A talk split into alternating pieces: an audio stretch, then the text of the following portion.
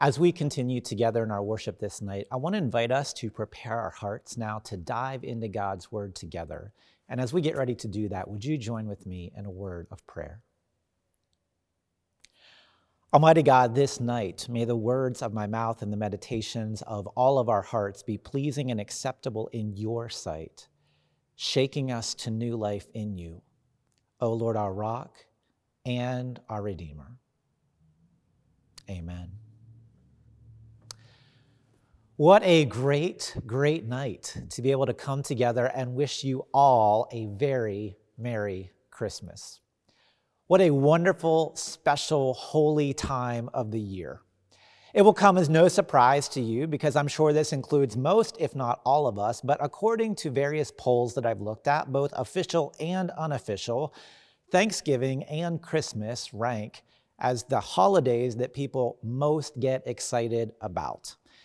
As I understand it, some of you have even been playing Christmas music since well before Thanksgiving, going back to Halloween, and for some of you, even earlier than that. And if that's you, hey, more power to you. I mean, I love Christmas as much as the next person, but for me personally, I just can't get into playing Christmas music until at least Thanksgiving. But I meet more and more people for whom that is not the case. But now, here tonight, the waiting is done. Tonight, here and now, we get to celebrate the birth of Christ among us. The fancy theological term for this is something called the incarnation, when the divine Jesus takes on human form in the form of a tiny baby boy. And while Thanksgiving might rival Christmas for the most preferred holiday, there's little competition when it comes to the most preferred worship service of the year. Repeatedly, this service, this time right here, right now, is at the top of people's lists. Why do you think that is? What makes this time, what makes this service so incredibly special? Perhaps for some of our kids, they know that if they can just make it through this service, then finally, after all the waiting, either later tonight or first thing tomorrow morning, they will finally get to open those presents that they are so excited about. And so they love this service because it means they're almost to the time of opening those presents. For some of us, this service tonight might signify that we get an extra day or two or maybe more days off from work. And so now on this night, we can finally come and fully relax. Maybe for some of us, we finally get to worship with family members that we hardly ever get to see, let alone worship with. But now they are in town, or we get to be with them. And for us, in that reality, this becomes a wonderful service because we get to be with those loved ones. And maybe still for others of us, worship nights like tonight bring back a sense of nostalgia that takes us back to our own childhood and the magic of Christmas. For all of these reasons, and probably more, I think it makes us love this particular service. And for as valid as all of those reasons are, and they are valid, I think it's even more than that of why we love this service. I think a large part of the reason that we so love this service is because on this night, we get to fully embrace and experience the light of Jesus Christ in a way that just hits us differently than at any other time of the year. Tonight is one of the few services that we celebrate at night, in the dark. The vast majority of our worship services happen in the morning when it's light out. During Holy Week, leading up to Easter, we celebrate some evening services, but in those services, especially the Good Friday service, we put the lights out. We don't light them up. But here tonight, as we gather in the dark, in the dim, we will light candles. Because here tonight, the light of Christ comes. He comes as a tiny baby boy born among us. Light just seems brighter or more powerful against the backdrop of darkness. Darkness is the complete absence of something, but light is something. And because of this, light literally has the power to push back the darkness, to transform a space by revealing beauty that may have been there the whole time, but maybe we just didn't see it or couldn't experience it when the darkness existed. Tonight, when we share in the candle lighting, whatever that looks like for you, you will find that it will have a powerful impact and sig- signify something more significant than if we were doing it in the brightness of the morning. I've got this entire concept of light on my mind this night because Christmas brings about many different kinds of light. We put lights on Christmas trees. We decorate our homes with lights. At least most of us do. I'm still struggling with that one myself. But I love seeing the lights on homes at this time of the year. We have multicolored lights. We have white lights and small lights and large lights. We have stringed lights, not to mention enjoying the light of candles and fireplaces. It's estimated that this year alone, there will be about 150 million light sets sold just in America. One of the Christmas gifts that I saw advertised this year was the atomic flashlight. It was advertised as a flashlight, which is said to be highly durable while offering 5,000 lumens of light, about 40 times brighter than regular flashlights. Currently, some estimates put the value of the global candle industry at just under $7 billion, while expecting that that revenue will increase to about $10 billion by the year 2028. There is no other time of the year when we focus on light the way we do at Christmas. I don't think this is an accident or a coincidence. Because tonight, as we hear about the birth of Jesus, we have two different references to light in our scripture reading. And even though the term light is never specifically used, the reality of the light shining cannot be denied.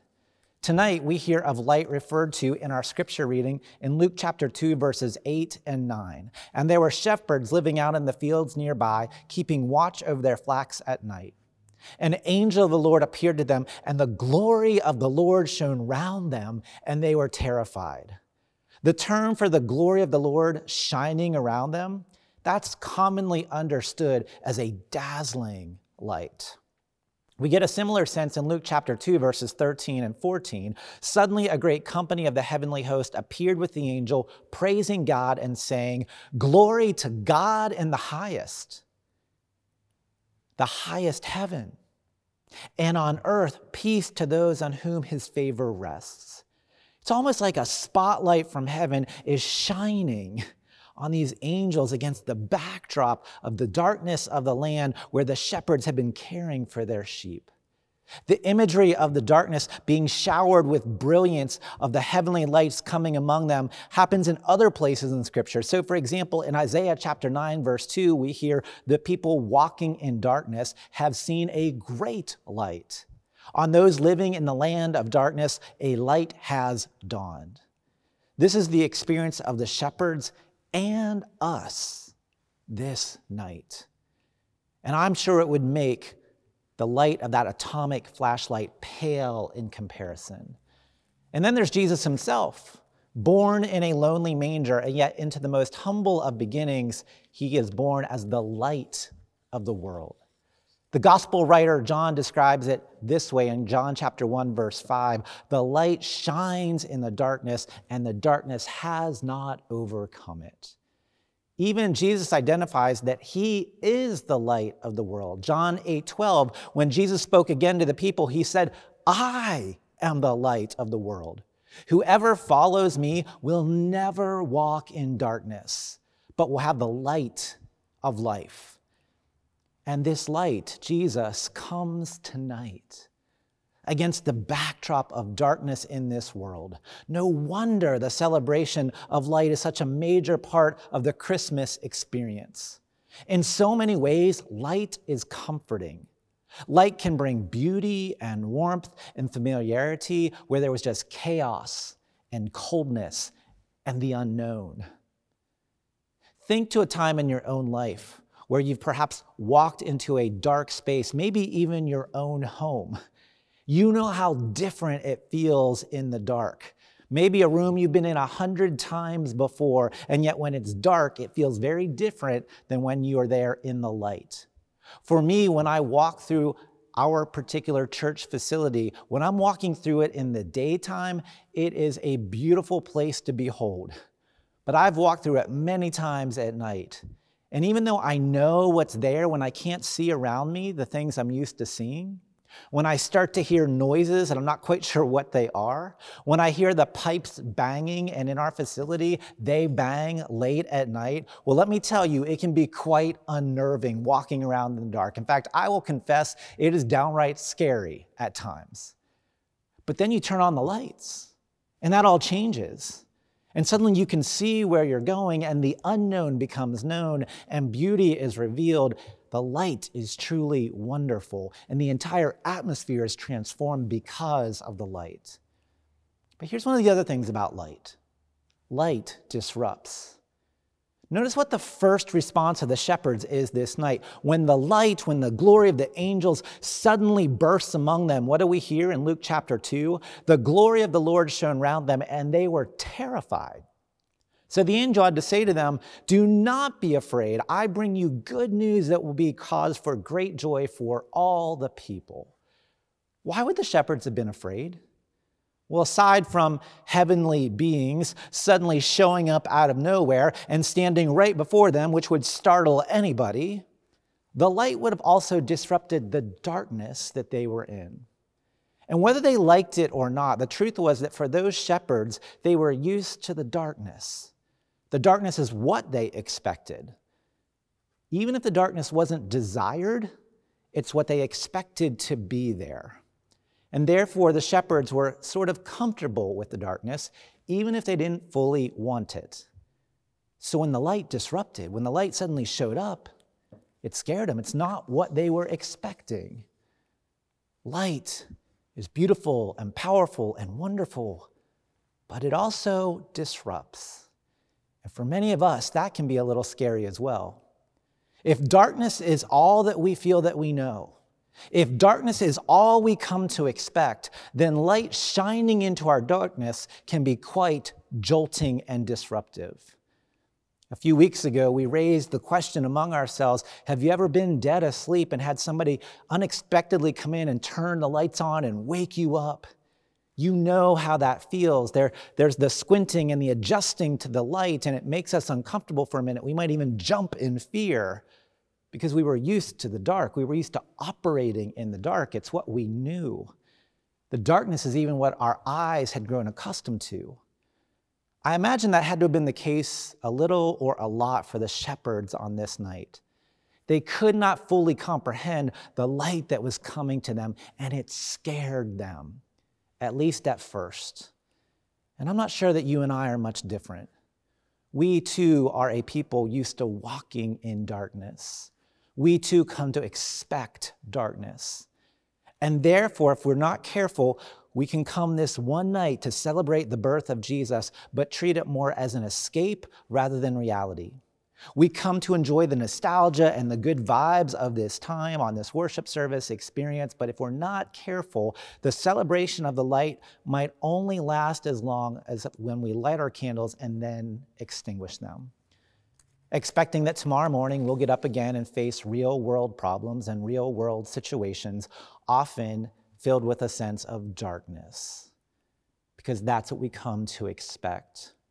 We expect the world to still be broken in its various forms and dealing with forms of evil and injustice of all sorts.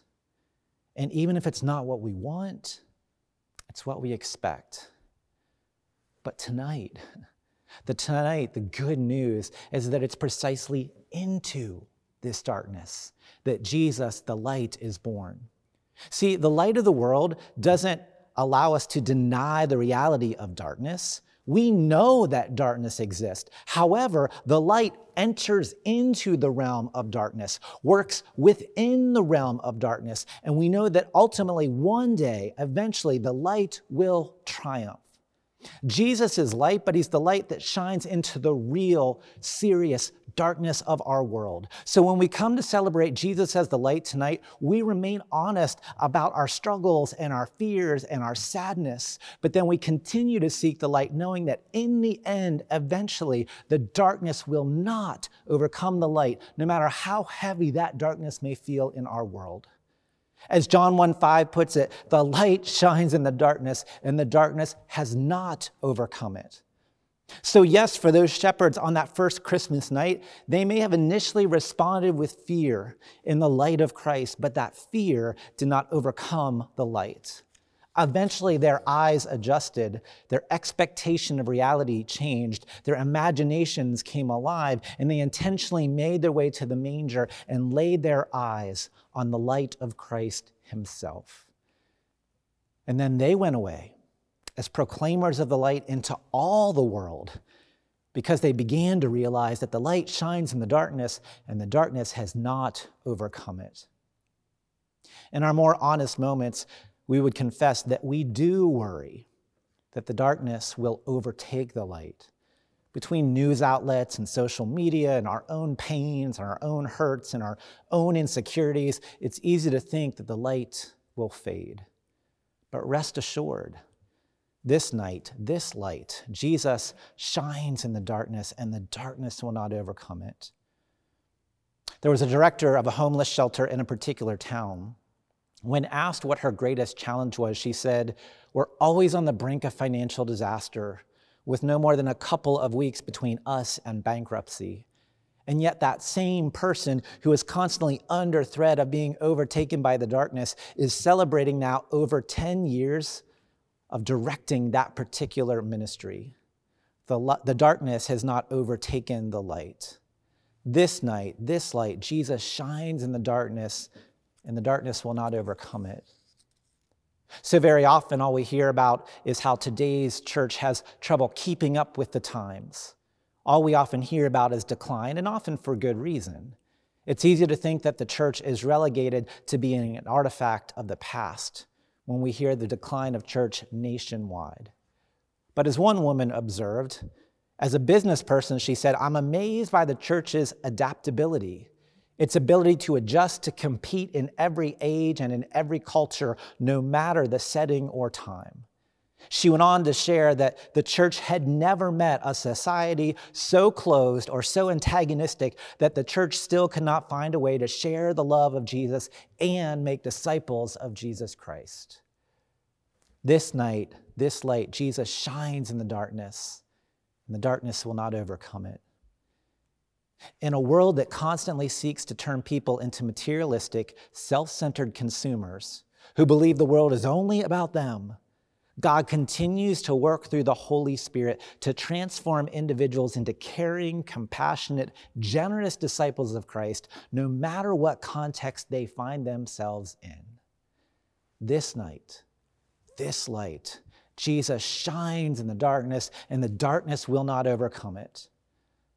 When Jesus was born into this world, the Roman Empire was in full control of the known world. What chances did one helpless baby boy, born of a peasant girl, in a makeshift marriage have? In time, that church, led by that tiny baby boy, defeated the Roman Empire and overthrew it without so much as even one shot fired. This night, this light, Jesus shines in the darkness, and the darkness will not overcome it. This night, take heart, embrace the light of Christ again or for the first time. And wherever you might be experiencing darkness in your life, know that the light of Christ comes and meets you in the very heart the darkest places, the deepest parts of the pit, there the light shines. Tonight, may God fill our hearts with the light of Christ to see beyond the darkness, beyond the fear, and beyond the unknown so that we can walk in that light.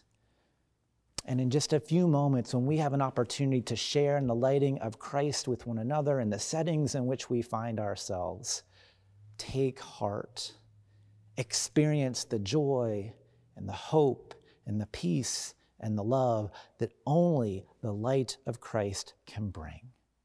Tonight, may our eyes adjust to the light of Christ, to Jesus, the Son of God, so that we might celebrate that light and then go and carry the light of Christ into all the world. Because this night, this light, Jesus shines in the darkness, and the darkness will not overcome it. Thanks be to God. Merry Christmas. Amen.